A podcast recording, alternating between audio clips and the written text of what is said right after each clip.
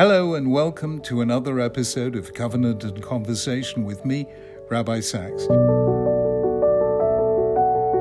In each new episode, we'll explore a Jewish idea from the Hebrew Bible based on the Torah reading of the week.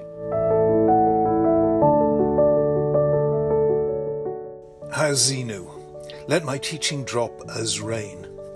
In the glorious song with which Moses addresses the congregation, he invites the people to think of the Torah, their covenant with God, as if it were like the rain that waters the ground so that it brings forth its produce. Let my teaching drop as rain. My words descend like dew, like showers on new grass, like abundant rain on tender plants. God's word, in other words, is like rain in a dry land. It brings life, it makes things grow. There's much we can do of our own accord. We can plough the earth and plant the seeds, but in the end, our successes depend on something beyond our control. If no rain falls, there'll be no harvest, whatever preparations we make. So it is with Israel. It must never be tempted into the hubris of saying, Kochi yadi, my power and the strength of my hands have produced this wealth for me. The sages, however, sense something more in the analogy. Listen to how the Sifrei, which is a Mishnaic period commentary on uh, Bamidbar and Devarim, actually puts it. Let my teaching drop as rain, just as the rain is one thing, yet it falls on trees, enabling each to produce tasty fruit according to the kind of tree it is, the vine in its way, the olive tree in its way, and the date palm in its way, so the Torah is one. Yet its words yield scripture, Mishnah, laws, and law, like showers on new grass. Just as showers fall upon plants and make them grow, some green, some red, some black, some white, so the words of Torah produce teachers, worthy individuals, sages, the righteous, and the pious. That's the Sifrei. There's only one Torah, yet it has multiple effects. It gives rise to different kinds of teaching, different sorts of virtue. The Torah is sometimes seen by its critics as overly prescriptive, as if it sought to make everyone the same. The Midrash argues precisely otherwise. The Torah is compared to rain precisely to emphasize that its most important f- effect is to make each of us grow into what we could become. We are not all the same, nor does the Torah seek uniformity. As a famous Mishnah puts it, when human beings make many coins from the same mint, they're all the same. God makes everyone in the same image, his image, yet none is the same as another. This emphasis on difference is a recurring theme in Judaism. For instance, when Moses asks God to appoint his successor, he uses an unusual phrase May the Lord, God of the spirits of all humankind, appoint a man over the community on this, Rashi comments, Why is this expression, Elokei haruchot lechol basar, God of the spirits of all flesh, used? Moses said to him, Lord of the universe, you know each person's character, and that no two people are alike. Therefore appoint a leader for them who will bear with each person according to his or her disposition. One of the fundamental requirements of a leader in Judaism is that he or she is able to respect the differences between human beings. It's a point emphasized by Maimonides in the Guide for the Perplexed. He says, Man is, as you know, the highest form of creation, and he therefore includes the largest number of constituent elements.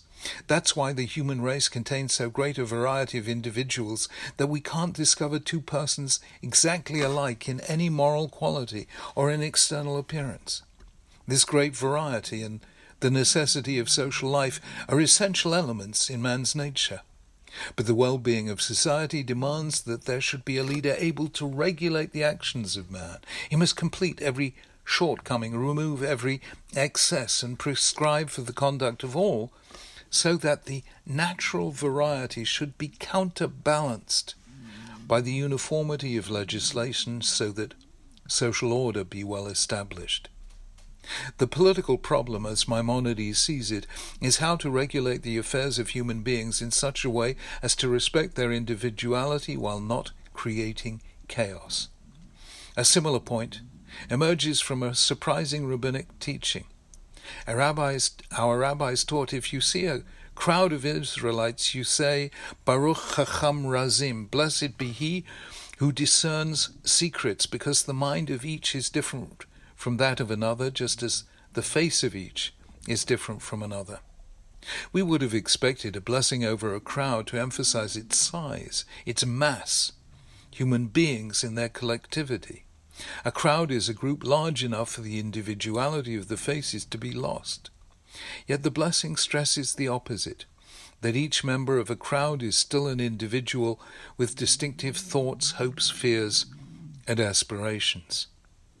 The same was true for the relationship between the sages. A Mishnah states, When Rabbi Meir died, the composers of fables ceased.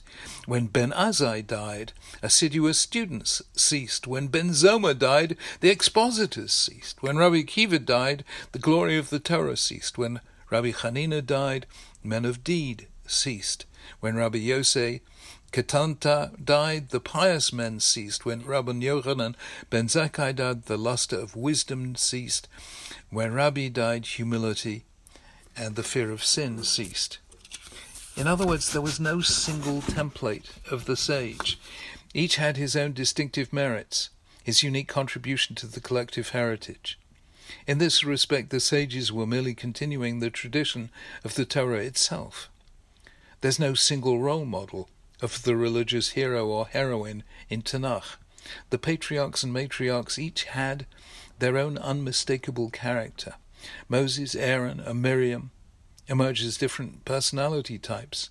Kings, priests, and prophets had different roles to play in Israeli in Israelite society. Even among the prophets, no two prophets prophesy in the same style said the sages. Elijah was zealous, Elisha more gentle, Hosea speaks of love, Amos speaks of justice, Isaiah's visions are simpler and less opaque than those of Ezekiel. The same applies even to the revelation at Sinai itself. Each individual heard in the same words a different inflection. The voice of the Lord is with power, that is, according to the power of each individual, the young, the old, the very small ones, each according to their power of understanding. God said to Israel, Don't believe that there are many gods in heaven because you heard many voices. Know that I am alone am the Lord your God. According to the Maharsha, there are 600,000 interpretations of Torah. Each individual is theoretically capable of a unique insight into its meaning. The French philosopher Emmanuel Levinas commented, The revelation has a particular way of producing meaning, which lies in its calling upon the unique within me. It's as if a multiplicity of persons were the condition for the plenitude of absolute truth, as if each person, by virtue of his own uniqueness, were able to guarantee the revelation of one unique aspect of the truth so that some of its facets would never have been revealed if certain people had been absent from humankind. Judaism emphasizes the other side of the maxim a pluribus unum, out of the many, one. It says, out of the one, many. The miracle of creation is that unity in heaven produces diversity on earth. Torah is the rain that feeds this diversity, allowing each of us to become what only we can be. Shabbat Shalom. Thank you for listening. You can download a written version of my commentary and explore all my additional content by visiting www.rabbisacks.org. This year, we also have an accompanying family edition of Covenant and Conversation aimed at connecting children and teenagers with these ideas and thoughts. For a family edition discussion sheet on this week's parasha, please go to www.rabbisacks.org slash cc family edition.